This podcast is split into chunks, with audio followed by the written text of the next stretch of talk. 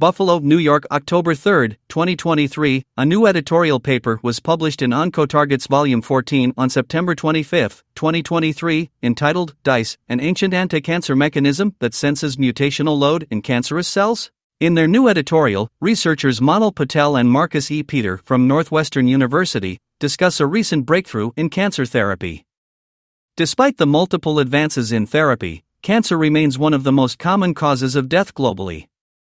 It is a systemic disease affecting people of all ages and originates at the level of single cells, which, upon acquisition of mutations, become neoplastically transformed. Cell division is the biggest risk factor for the accumulation of mutations, explaining why all multicellular organisms, which evolved about 2 billion years ago, are prone to cancer.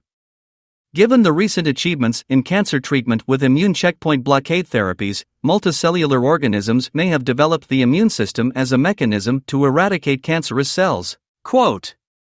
However, the immune system arose relatively recent, approximately 500 million years ago. End quote. Moreover, studies have shown that cancer cells can become resistant to the anti cancer activity of both the innate and the adaptive immune system. Therefore, while the immune system is important, it is likely not the most vital machinery that emerged in multicellular organisms to prevent cancer formation. The researchers believe that there are other more effective and archaic anti cancer mechanisms that are conserved during evolution. Of note, RNA interference, RNAi, is a highly conserved biological mechanism for silencing gene expression. While RNAi likely emerged as a defense tool against viruses and other foreign nucleic acids, it has also evolved to have other activities in the cells.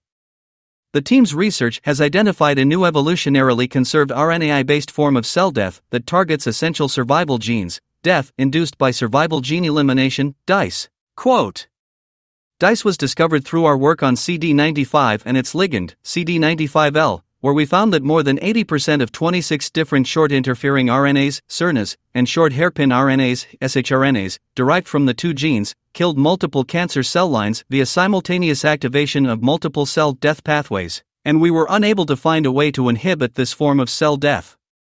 End quote. You can read the full paper in volume 14 at oncotarget.com. OncoTarget, a primarily oncology focused, peer reviewed, open access journal, aims to maximize research impact through insightful peer review, eliminate borders between specialties by linking different fields of oncology, cancer research, and biomedical sciences, and foster application of basic and clinical science. To learn more about OncoTarget, please visit www.oncotarget.com and connect with us on social media at X, formerly known as Twitter, Facebook, YouTube. Instagram, LinkedIn, Pinterest, LabTube, and SoundCloud. For media inquiries, please contact media at impactjournals.com.